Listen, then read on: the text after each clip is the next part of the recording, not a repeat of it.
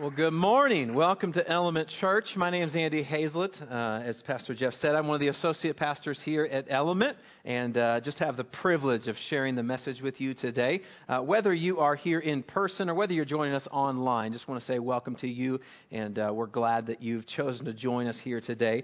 Uh, you may not know this about me, but this last year uh, I crossed the 30 barrier. I turned 30 years old this last year, and some people will come up to me when they find that out and they'll tell me, you're only 30 years old and I'm not sure whether to take that, at, I'm not sure how to take that. If, if that's a compliment or if that's some sort of slam, I, am not sure. But uh, the fact that I turned 30 this year, uh, it didn't bother me at all, but there were a few goals that I wanted to accomplish before turning 30. And one of those goals is that I wanted to, to run a 10K. I, I wanted to run a 10K. Now I have no aspirations at all all to be a competitive runner or anything like that. But I, I felt like I just, I really want to accomplish this. I want to, I want to know that I'm good, in good enough physical shape to run 6.2 miles without stopping. That was my goal. And so earlier on in the year, uh, started kind of working toward that goal. I'd only ever run, I don't know, three or four miles, something like that without stopping. So, uh, started working towards that goal. And my wife, Aubrey, uh, she runs all the time. She's way faster than me. She could run way farther than me. And so she was gracious enough to uh, run alongside me. And at one point, we went out together on a run, and we were out of town. We went out on this run together, and we were about three miles into this run. And we both felt good, and everything was good. And so we decided, hey, let's just do the full 6.2 miles. I just want to accomplish this, this goal right now. So we kept going, felt good. And then about half mile left, uh, the, the, there was a huge rainstorm that just came out and just dumped rain on us. And and we were just drenched. We said, let's just keep going. Let's finish. So we finished the 6.2 miles. We were drenched from the rain. And I just remember feeling this, this deep sense of satisfaction and accomplishment. Like, yes, I finally accomplished it. I can do nothing the rest of the year. Just sit on the couch. No, that's not really true. I don't do that. But I felt this deep sense of satisfaction and uh, accomplishment. However, uh, I woke up the next morning Ooh, there's a storm right now, I think. Uh, I woke up the next morning and my knees and my back and really my entire body did not feel that same sense of satisfaction and accomplishment. I'm not sure if you've experienced something like that or not. The, the reality is the physical sense of satisfaction that we experience in life is merely a fleeting moment. But there is a spiritual satisfaction a spiritual satisfaction that is eternal. And we're going to take a look today at this spiritual satisfaction specifically relating to the work of Jesus. The big idea for the message today is this the suffering of Jesus is the only true source of satisfaction. The suffering of Jesus is the only true source of satisfaction. Now, most often, when we talk about Jesus, we look into the New Testament portion of the Bible, which describes the life of Jesus, his death on the cross, the resurrection of Jesus, and the immediate history of the Christian church after Jesus ascends to heaven. However, one of the greatest proofs for the Christian faith are the Old Testament prophecies that are fulfilled perfectly in Jesus. And, and today we're going to look at probably the most well known prophecy of Jesus from the Old Testament, Isaiah chapter 53. And, and in fact, if you're here today and you don't believe in Jesus, first off, I just want to say I'm so glad that you're here. And I hope that you continue to come and hear uh, about what we have to say about Jesus. And I want to encourage you to listen today with an open mind. And I would even invite you to do further study on this passage. It's an incredible passage of Scripture. It was written 700 years before Jesus came to earth as a man. And one of the interesting things about this passage is that, that this prophecy is incredibly specific. And all of the specifics that we see in this prophecy from Isaiah are fulfilled perfectly in Jesus. Personally, uh, this passage of Scripture has built my faith a great deal in the person and work of Jesus, and I believe that it will do the same for you as well. The main Scripture is Isaiah 53, verses 1 through 6. If you don't have a Bible or own a Bible, we'd love to give you one. Uh, just stop by guest services sometime today, ask for one, and we'd love to give you one today. Uh, also, we encourage you to use the YouVersion Bible app. You can download that on any mobile device, and there's an events feature on YouVersion, and you can follow along the notes there if you'd like. Isaiah 53, verses 1 through 6 says this. Who has believed our message? To whom has the Lord revealed his powerful arm? My servant grew up in the Lord's presence like a tender green shoot, like a root in dry ground. There was nothing beautiful or majestic about his appearance, nothing to attract us to him. He was despised and rejected, a man of sorrows, acquainted with deepest grief. We turned our backs on him and looked the other way. He was despised and we did not care. Yet it was our weaknesses he carried. It was our sorrows that weighed him down. And we thought his troubles were a punishment from God, a punishment for his own sins. But he was pierced for our rebellion, crushed for our sins. He was beaten so we could be whole. He was whipped so we could be healed. All of us, like sheep, have strayed away. We have left God's paths to follow our own. Yet the Lord laid on him the sins of us all. The suffering of Jesus is the only true source of satisfaction. So the big question that we're going to ask today is this Why did Jesus suffer? Why did Jesus suffer? And there are three promises we're going to look at today that answer that question. This whole passage speaks of the suffering of our Savior, but the suffering of Jesus could not happen without the Son of God first becoming man. And so the first promise is this number one, the promise of a Redeemer. The promise of a Redeemer. Let's look back at verses 1 and 2 quickly. It says this Who has believed our message? To whom has the Lord revealed his powerful arm? My servant grew up in the Lord's presence like a tender green shoot, like a root in dry ground. There was nothing beautiful or majestic about his appearance, nothing to attract us to him. These first two verses show us two powerful truths. The first being the power of God in sending His Son for our salvation, and the second being the humility of Jesus, the Son. Psalm 19 verse 1 says, The heavens declare the glory of God. The skies proclaim the work of His hands. Interestingly, this word hands in other translations is the word handiwork. And, and specifically, literally, it means finger work. The creation of the heavens and the earth are the work of his finger. But when the scriptures speak of the Father sending the Son, it says, To whom has the Lord revealed his powerful arm? When the Father sends His very Son for the redemption of mankind, He rolls up His sleeve. It speaks to the power of our God. It elevates for us the coming of the Messiah as a greater, more powerful, more miraculous work than the creation of the heavens and the earth. Dr. T. Dewitt Talmage describes it this way, and he says, God created the physical universe without half trying. When God created the heavens and the earth, it was without effort. He merely spoke them into existence. When he rested on the seventh day, he wasn't tired. He had just finished everything. It was completed. But when God redeemed man, it required his bared arm, for salvation was his greatest undertaking. Wow. Hallelujah is right. Wow.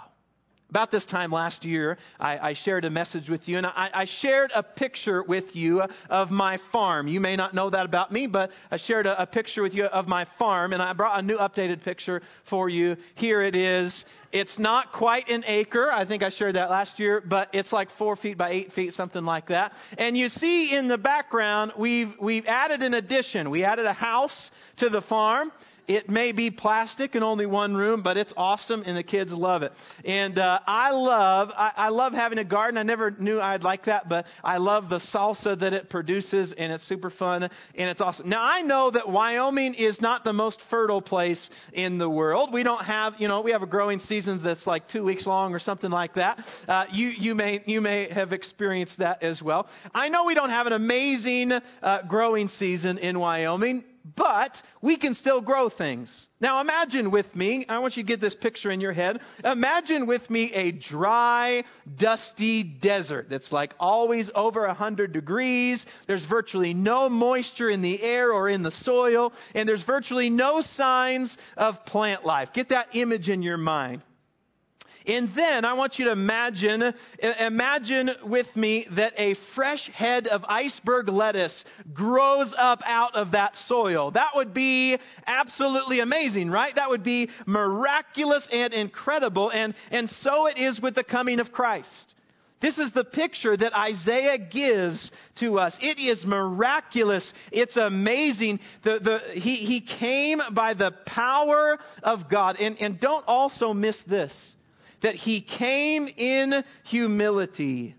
Jesus did not come as the glorious elm tree that is filled with splendor. He came as the tender plant. The Gospel of Mark depicts Jesus coming as the suffering servant, in fact. So, what should be our response to the suffering servant, the God that became flesh? He came by the power of God, but he came in humility, what should be our response to that kind of God? And earlier in the service, we sang the song Man of Sorrows. And, and in that song, there's a, a powerful verse that we sang out to God. Oh, that rugged cross, my salvation, where your love poured out over me. Now my soul cries out, Hallelujah, praise and honor unto thee. There are a few appropriate responses to this promise of a Redeemer, but the first one is this worship. Worship. My, my response to a, a God that, that became flesh, the God that came by the power of the Father, but the God that came in the humility of the Son, my response to Him ought to be one of obedient surrender. And, and I think it's, it's also worth noting here as well that those who surrender in obedient faith to Jesus and experience the work of salvation will in turn learn to love and live as Jesus did. Because our Lord Jesus, He did not come in pomp and glory, but He came in love and humility. He modeled that for us, and, and, and we can learn from that as well. The suffering of Jesus is the only true source of satisfaction. So, why did Jesus suffer? There are three promises that answer that question. And the first is the promise of a Redeemer, and the second is this number two, the promise of redemption. The promise of redemption. Verses 3 through the first part of verse 5. Look back at that quickly. It says this He was despised and rejected a man of sorrows, acquainted with deepest grief. We turned our backs on him and looked the other way. He was despised, and we did not care. Yet it was our weaknesses he carried, it was our sorrows that weighed him down. And we thought his troubles were a punishment from God, a punishment for his own sins. But he was pierced for our rebellion, he was crushed for our sins. This phrase, man of sorrows, can be a misleading description of Jesus. We must understand, as, as, we look into this description of the crucifixion of Jesus, that the sorrow of Jesus is, is not a description of Jesus as sort of a mopey, depressed prophet. The sorrow of Jesus is not his own sorrow the source of his sorrow is actually our own sorrow that he takes upon himself. Dr. J. Vernon McGee helps paint a, an incredible picture for us when he says it this way If you want to know if God hates sin, look at the cross. If you want to know if God will punish sin, look at the darling of his heart enduring the tortures of its penalty. By what vain conceit can you and I hope to escape if we neglect so great a salvation? That cross became an altar where we behold the Lamb of God taking away the sins of the world. He was dying for somebody else. He was dying for you and me. The apostle Paul in 2 Corinthians 5:21 said, said this, "For God made Christ, who never sinned, to be the offering for our sins so that we could be made right with God through Christ." You, you, you see, he was not pierced for his rebellion. He was not crushed for his sin, for he was without sin. Rather, he was pierced and he was crushed for our sin, for my sin and for your sin. Notice he does not ignore sin. Instead, he takes upon himself the penalty we deserved and he died in our place. One of the greatest joys of my life, and, and is true for my wife, Aubrey, as well, is our children. We have two kids. Uh, my, my, son Josiah, he'll turn six here in a few weeks, and my daughter Madeline, we call her Maddie for short because she's kind of mad all the time. Mad Maddie is what we call her sometimes, well, especially when she was really little. She just always had an attitude. But uh, she's three and a half right now, and we we love our kids and have so much fun with them, and and they are they are hilarious and they are fun. And as a family, uh, we love doing outdoor kinds of things. Uh, love the outdoor stuff. And uh, I don't know if you've discovered, how many of you have kids in the room? Okay, a lot of you. You've probably discovered this. I've certainly discovered it. That kids have a tendency to make everything more difficult, right? Like they're totally worth it, but they just make everything more difficult. They just do. That's what they're good at. And, uh, and, and, and so for us as a family, we have bought into all of the contraptions you need to do all of those outdoor kinds of things with young children. You know, we've got the jogging stroller and the, the bike trailer kind of stuff and all that kind of stuff. Well, when my son was about one, we purchased a hiking backpack. Have you ever seen those things? It's a backpack, but you can haul a kid in the back of it. And when they're like one and they don't weigh hardly anything, they just get in there and fall asleep right away. It's not that big of a deal. But, but now, like, my daughter's three and a half and we put her in there, and I don't know how much she weighs, but she weighs more now than she did when she was one, and, and she's jumping around and going crazy and tickling my neck and thinks it's hilarious, and, and it is like exhausting. When they're one, you're exhausted when you use it. When they're three and a half, you feel like you're going to die when you use it. Uh, at any rate, here's a picture. I brought a picture of me and Maddie. Uh, that was last year up at Sylvan Lake in the Black Hills. Love it up there. And sh- so she was two and a half there, and she loves the hiking backpack. I think the hiking backpack is about to be donated to somebody because I about died about a month ago. And we were we were down at Horsetooth in Fort Collins, and we went on a hike. And uh, the first two miles, we put Maddie in there. I had her strapped on my back, and we were going along, going along. And after two miles, we took we took a break, took her out, and it was, girl, it is time for you to hike with those little legs that God gave you. And I'm thankful for that. So she hiked for a mile and a half or so, but then she got tired. And so Maddie, she at some point in the hike, she she turns around and looks up at me, her dad, and she says, "Daddy, will you carry me? I'm too tired." you know, the most the most dramatic kind of way you can imagine. That's exactly how she did it. That's how she does everything as dramatic as possible. So she looks at me and she says, Daddy, will you carry me? Now, I, I, I, think as a father, I'm generally able to tell the difference between an honest concern, you know, when she really needs help, versus just a lazy kind of thing. And, and when she responds in that lazy kind of thing, just like my son, it's, you know, kick him in the butt and tell him, keep walking. Come on, you can do it. And sometimes I do that. And sometimes my wife needs to kick me, says, no, it's really real. But at any rate, when my daughter looks up at me and she says, Daddy, will you carry me? From my perspective as a father, I look down and I see those big, blue, beautiful eyes and I think, oh, I love this little girl. I love her with all my heart and I will do just about anything for her. Don't ask for a pony because I'm gonna get it, you know? That's how I feel. Now you might think, you might think that this little girl has her father wrapped around her little finger. And if you think that, you'd be about 100% right, right? You know, that, that happens. And, and I think that's a good thing. I'm thankful for that. But when I look down at my daughter and she reaches out for help, I see the little girl that I love with all my heart, and I'd do anything for her. And I love do, I, I love providing for her. I love to carry her and to protect her and all those things. Love that. And when she looks up at me and she reaches out and she says, Daddy, will you carry me? I need help.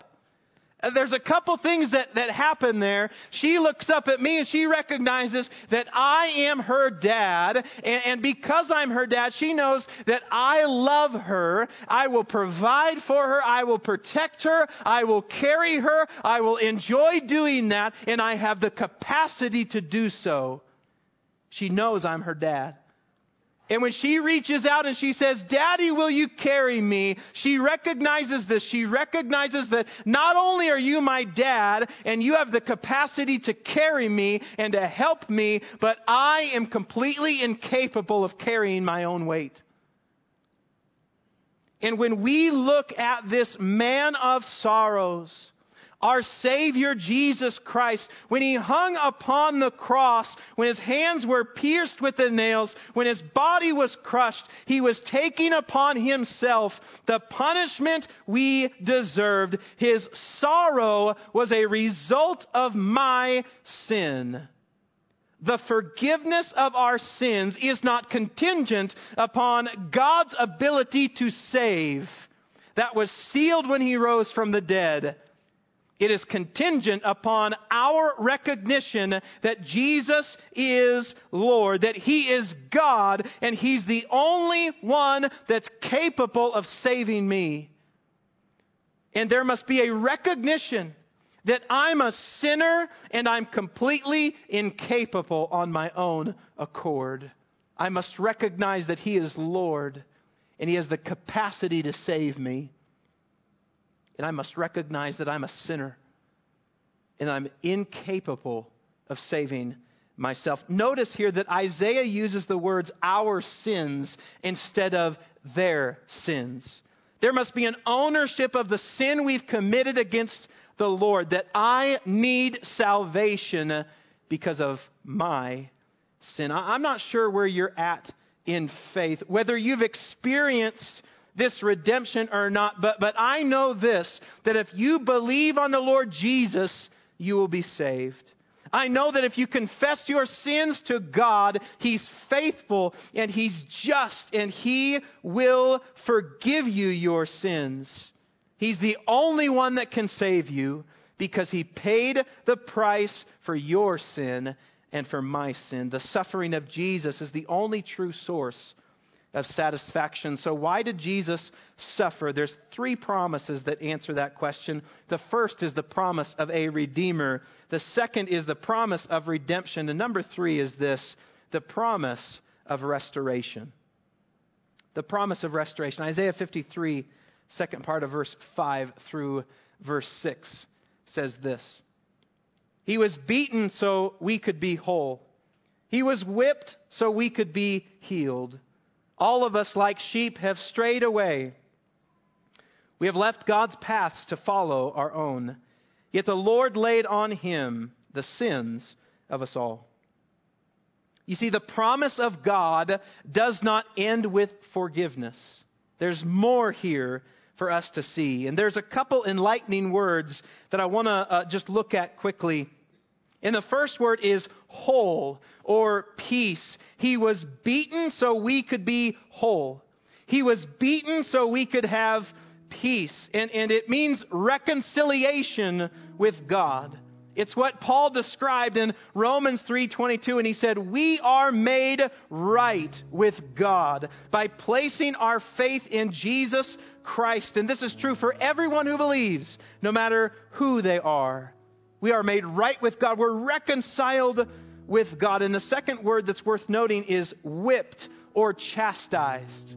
He was whipped so we could be healed. And the concept is correction. It's the picture of a parent that disciplines their child for the purpose of correction. See, when we come to Jesus in faith and repentance, not only is there forgiveness, which is an unbelievable concept in itself, but not only is there forgiveness, but we are brought into relationship with the living God and we receive healing. Peter references this passage from Isaiah when he says in 1 Peter 2:24, "He personally carried our sins in his body on the cross so we can be dead to sin but don't miss it and alive and live for what is right. By his wounds you are healed." That's good news, isn't it? Amen. I'll never forget the very first time as a pastor that I was called upon to, to along with several of our, our staff as a church, uh, called upon to, to pray for a man who was on his deathbed. Never forget it. Several years ago now. And since then, I've had lots of, I've had lots of those experiences now of praying with a family that's just lost someone or praying with an individual uh, that is, is on their deathbed and, and, pray, and breathing their last breaths. And I'll tell you, from my perspective as a pastor, incredibly honoring to be able to pray for someone in those moments. This individual, just an awesome, amazing man, loved everyone around him, loved his family, loved his friends, just an awesome, awesome guy. And he loved the Lord with all his heart. And, and there was such a sense of hope in that room that he knew he was very close to seeing Jesus face to face. I mean, wow, what an honor. But as we prayed there, as I knelt there beside him and, and grabbed his arm, and we prayed as a, as a group there together, his body had been completely destroyed by cancer. Just completely destroyed. And I know that there's many of you, that word cancer, you, you know intimately the awful realities that go alongside of cancer oftentimes. And in fact, I know that, that, as a staff, every Tuesday morning, we pray together as a staff over all the prayer requests that come into the church. And, and oftentimes, nearly half of those prayer requests are something to do with cancer. It's, it's an awful reality that many of you are affected uh, by in, in some way, shape, or form.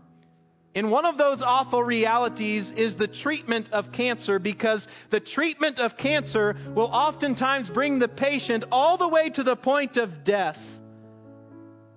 And sometimes they are restored to physical health, and sometimes the reality is they are not. Sin is a rebellious cancer in all of us. It separates us from God and it results in death.